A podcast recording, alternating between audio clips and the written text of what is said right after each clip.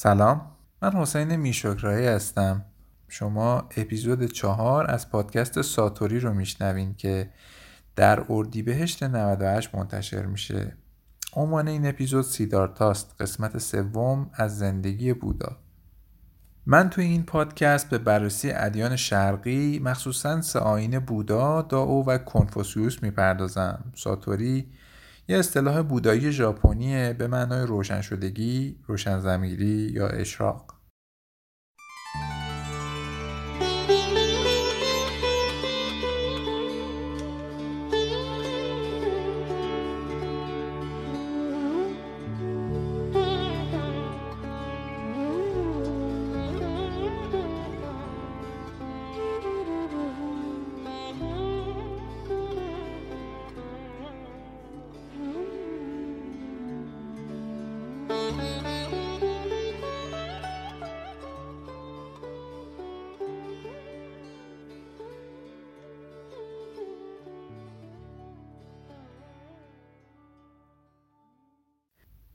سیدارتا بعد از اینکه به روشنی و بیداری رسید و به اصطلاح بودا شد، چند هفته‌ای درباره دانش شودی، بینش یا فرادانش که کسب کرده بود فکر کرد.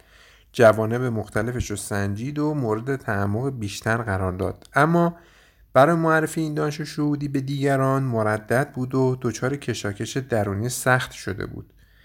در حالی که زیر همون درخت انجیر نشسته بود، با خودش فکر کرد که من به حقیقتی ژرف پی بردم که نظاره آن دشوار، فهم آن سخت و برای خردمندان قابل درک است. آنان که مغلوب شهوتند و توده ظلمت آنان را فرا گرفته است، نمیتوانند این حقیقت را که خلاف معمول، والا، عمیق، رمزآمیز و گریزنده و دشواریاب است نظاره کنند. در همین دوران یه روز بودا برکه نیلوفری را در خیال مجسم کرد.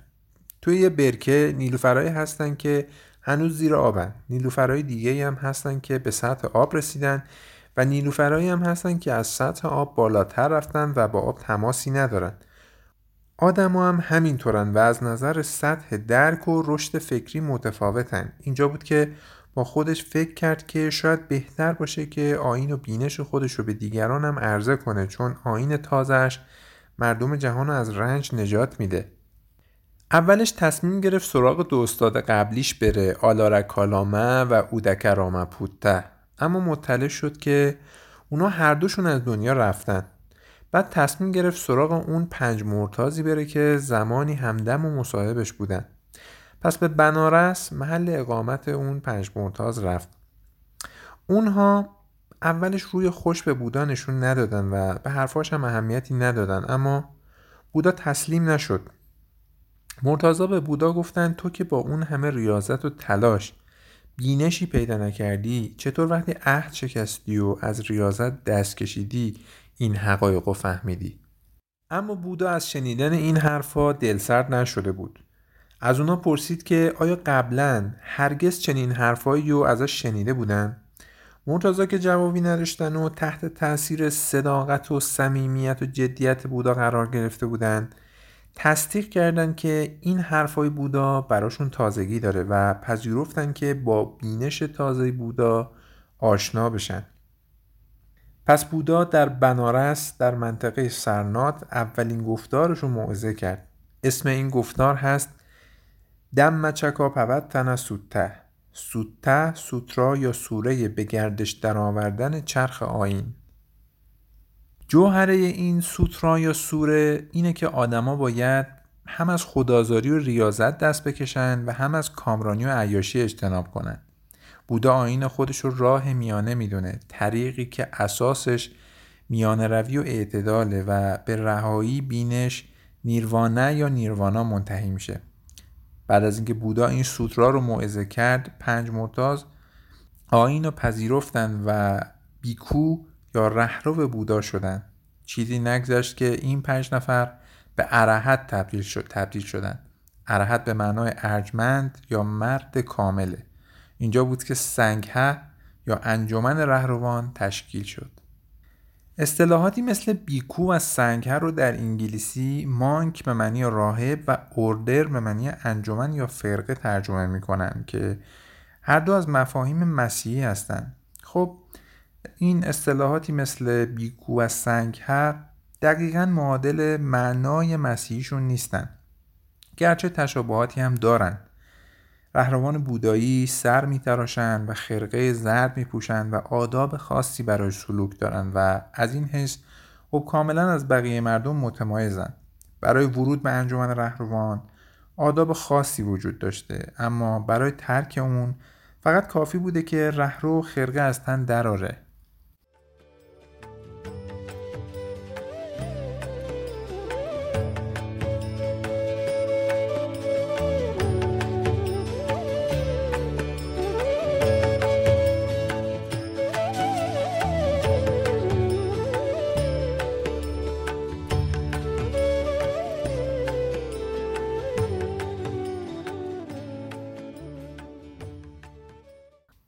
البته ورود به انجمن شرط کافی برای رسیدن به مقصد نبوده و فقط راه رهایی رو هموار می‌کرده.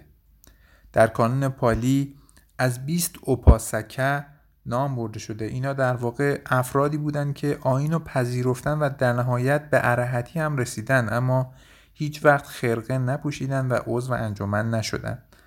بعد از گذشت چند ماه تعداد رهروها به 60 نفر رسید.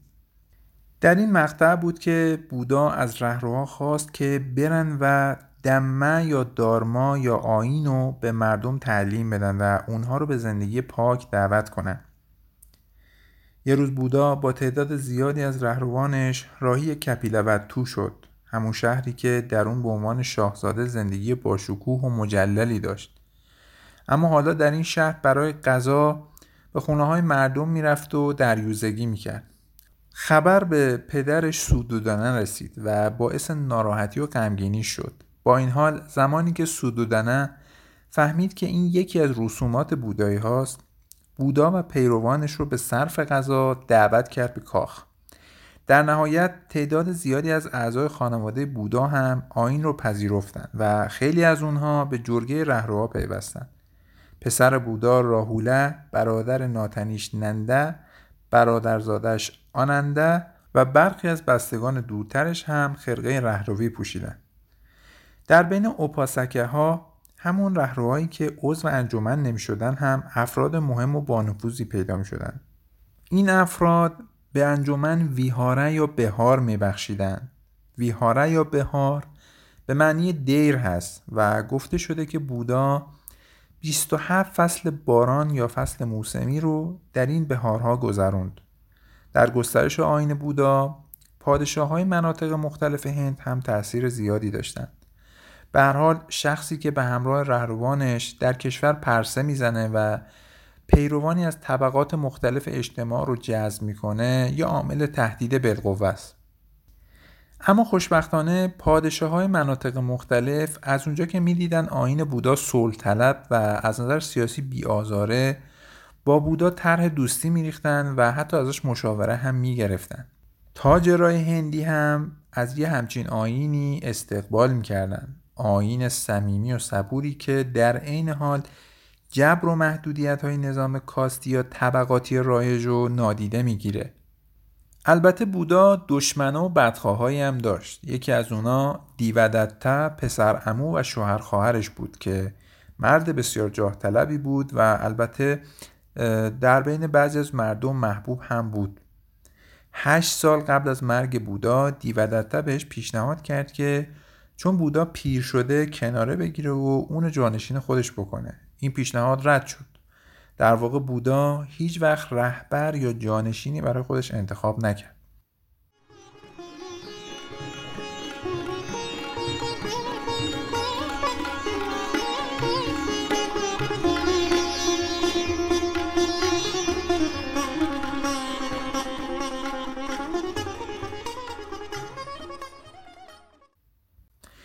دیوداتا تصمیم گرفت که انتقام بگیره. 3 بار برای کشتن بودا نقشه هایی کشید که البته همشون ناموفق بودن. یه بار یه شاهزاده جاه طلب بود که قصد کشورگشایی داشت، با این حرف که بودای صلح طلب با تو مخالفت میکنه و سد راهت میشه تحریک کرد و شاهزاده هم سربازی برای کشتن بودا فرستاد. اما سرباز که با بودا روبرو شد نقشه دیوداتا رنگ باخت. سرباز تحت تاثیر حالات بودا قرار گرفت و مأموریتش رو فاش کرد و خودش هم بودایی شد. نقشه دوم هم این بود که ادهی به طرف بودا سنگ‌های پرتاب کنند. بودا زخمی شد اما جون سالم به در برد. در سومین تلاش برای کشتن بودا فیلی رو رم دادن. فیل به سمت بودا در حرکت بود اما وقتی به او رسید آروم گرفت. ظاهراً بودا موفق شد که حیوان رو رام کنه. بودا از این نقشه هم گزندی ندید. دیوداتا وقتی کاملا از جانشینی و رهبری انجمن ناامید شد، خودش یه انجمنی رو انداخت و قوانین سفت و سخت و افراطی هم وضع کرد. بودا سعی کرد منصرفش کنه، بهش گفت که این افراط و زیاده روی فایده‌ای نداره. پسر عموی جاه طلبش گوش شنوا نداشت و البته چیزی هم نگذشت که انجمنش تعطیل شد. بعد از این اتفاق دیوداتا هم مریض شد و بعد از چند ماه مرد. بودا در نهایت در 80 سالگی از دنیا رفت. فصل باران رو توی روستای بلووه می‌گذروند که مریض شد، اما با اراده محکمی که داشت به بیماریش غلبه کرد. آننده کسی که 25 سال خادم خاص بودا بود ازش خواست که قبل از مرگ جانشینی تعیین کنه و به بودا گفت: سرور، من در سلامت آن مقدس خدمت کردم، در بیماری او خدمت کردم، ولی با دیدن ناتوانی او آسمان در نظرم تیره و تار شد و قوای ذهنیم دیگر روشنی نداشت. با این همه یک تسلای کوچک وجود داشت. میاندیشیدم که آن مقدس تا دستورهایی درباره انجمن از خود باقی نگذارد، رحلت نخواهد کرد. بودا بهش پاسخ داد که: ای آننده، انجمن از من چه انتظاری دارد؟ دم مرا بی آنکه تمایزی بین خاص و عام بگذارم آشکار ساختم. ممکن است آننده برای بعضی از شما این فکر پیش آید. ما کلام استاد را که درگذشته است در دست داریم. ما استاد خود را دیگر در کنار خود نداریم. ولی آننده نباید از این نظر به آن نگریست. آننده آنچه که من تعلیم داده و در میان گذاشتم، مثل دمه و مثل ونیه، پس از درگذشت من استاد شما خواهند بود. آننده اگر انجمن مایل است، بگذار پس از درگذشت من احکام جزئی و کوچک را لغو کند. در مورد حقیقت من مشت بسته یک معلم که چیزی را پنهان می کند ندارم. ای آننده، اگر کسی باشد که فکر کند انجمن را باید هدایت کند و انجمن باید به او متکی باشد، حتما بگذار احکام خود را در میان نهد. ولی تتاکته این نظر را ندارد. پس چرا باید دستورهایی درباره انجمن بدهد؟ ای آننده، من اینک پیرم، 80 ساله. همانطور که عرابه فرسوده را باید به زور تعمیر برپا داشت، به نظرم می رسد که تن تتاگتا را فقط با تعمیر می توان سرپا داشت. بنابراین ای آننده، خودتان مأوای خود را بسازید. پناه خود را خودتان بسازید، نه هیچ کس دیگر. دمه را مأوای خود بسازید. پناه خود را خودتان بسازید، نه هیچ کس دیگر. دمه را مأوای خود بسازید. دمه پناه شما، نه هیچ چیز دیگر پناه شما. بودا با گروهی از رهروها به پاوا رفت و در باغ چونده آهنگر استراحت کرد. چونده غذای مخصوص برای بودای مریض احوال تدارک دید، اما حال بودا بدتر هم شد. با این حال به سفرش به سمت کوسینارا ادامه داد. به مقصد که رسید، روی نیمکتی بین دو درخت به پهلوی راست دراز کشید و آماده مرگ شد، کاملا آگاه و مسلط. وقتی آننده از دیدن این صحنه بیقرار شد و به گریه افتاد، بودا گفت: آننده بس کن، غم نخور، زاری مکن. مگر من همیشه نگفتم که همه یه چیزهای عزیز و خوشایند دستخوش دگرگونی، از میان رفتن و نپایندگی اند؟ پس اینجا چطور میتواند چنین نباشد؟ چیزی که زاییده شده، به هستی آمده، ساخته شده و از میان رفتنی است، ممکن نیست از میان نرود. بعد بودا رو به رهروا کرد و 3 بار از اونا پرسید که آیا شبهه یا پرسشی دارن که بخوان مطرح کنن یا نه، ولی اونا سکوت کردن. در این لحظه بودا برای آخرین بار به اونا اینطور پند داد که پس ای رهروان، من اکنون به شما میگویم ناپاینده اند تمام چیزهای آمیخته. سعی کنید با کوشش مقصود خود را به انجام رسانید. این رو گفت و به اقما رفت.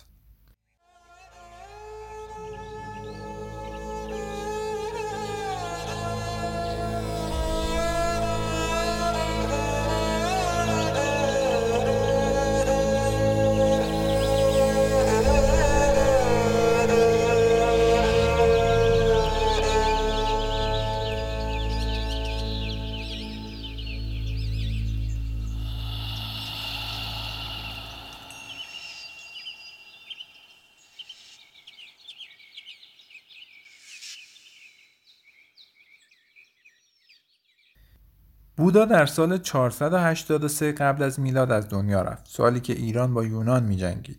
اون سال مشاهیری مثل هراکلیتوس، پارمنیدس و آیسخولوس در یونان و کنفوسیوس در چین زنده بودن. یه هفته بعد جسد بودا رو سوزوندن و خاکسترش رو بین 7 طایفه بزرگ هند تقسیم کردن. این خاکسترها رو معمولاً در توپه یا استوپه هایی می زاشتن. استوپه به معنای گورپشته است. این گورپشته ها بعدها در هند و کشورهای بودایی دیگه به شکل بقعه هایی با معماری های مختلف درآمد. در 1898 هم نزدیک کپیلوتو، زادگاه بودا، یه استوپه کشف شد که احتمالاً خاندان بودا اون رو روی خاکستر بودا ساخته بودن. در اون استوپه کوزه کوچیکی پیدا شد که روی اون نوشته بود این کوزه خاکستر بودای والاست، هدیه‌ای از سوکتی و برادران و خواهران، پسران و همسران. اما مقداری هم درباره شخصیت و منش بودا براتون بگم. بودا روشنی یافته، بیدار یا آزاد، خودش رو از هر موجود آزادی نیافته‌ای متفاوت میدونست.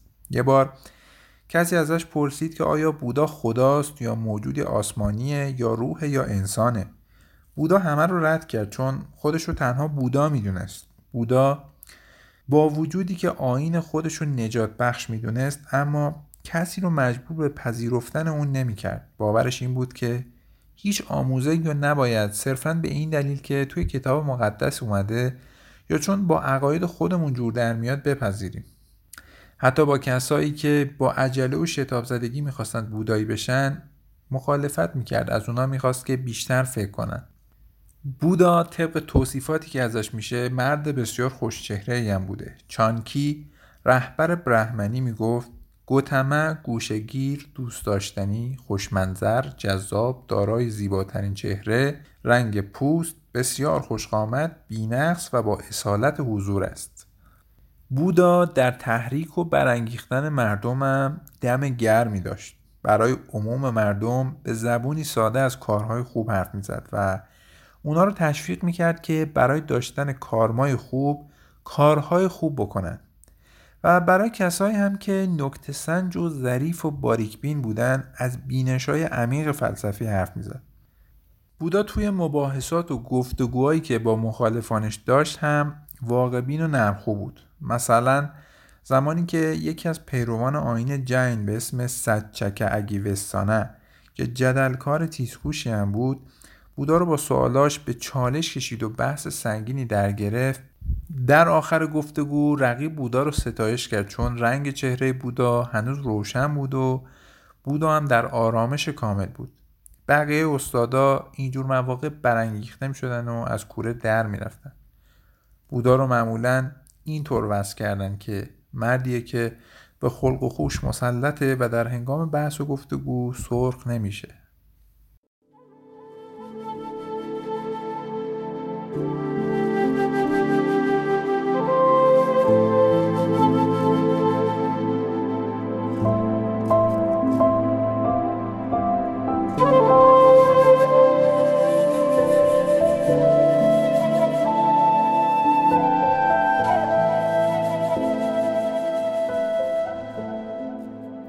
چرا بیقراری؟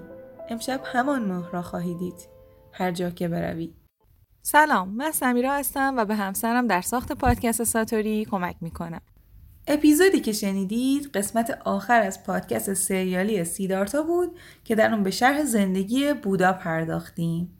یه خبر خوب براتون داریم. از این به بعد میتونید ما رو در تمام اپلیکیشن های پادکست بشنوید و دنبال کنید. فقط کافیه به فارسی پادکست ساتوری رو سرچ کنید. مثل همیشه موسیقی و منابع رو میتونید در کانال تلگرام و یا اکانت توییتر ما مشاهده کنید. لوگو و کاور پادکست رو هم طاهر میشکراهی طراحی میکنه. ازتون میخوایم که ما رو به دوستانتون معرفی کنید، مخصوصا کسایی که فکر میکنید به موضوع پادکست ما علاقه‌مندن. مخاطب بیشتر برای تمام کسایی که پادکست میسازن انگیزه‌ای برای ادامه راهشونه. و در آخر شما میتونید از طریق ایمیل satoricast@gmail.com با ما در ارتباط باشید و نظرات و پیشنهاداتتون رو با ما در میون بذارید.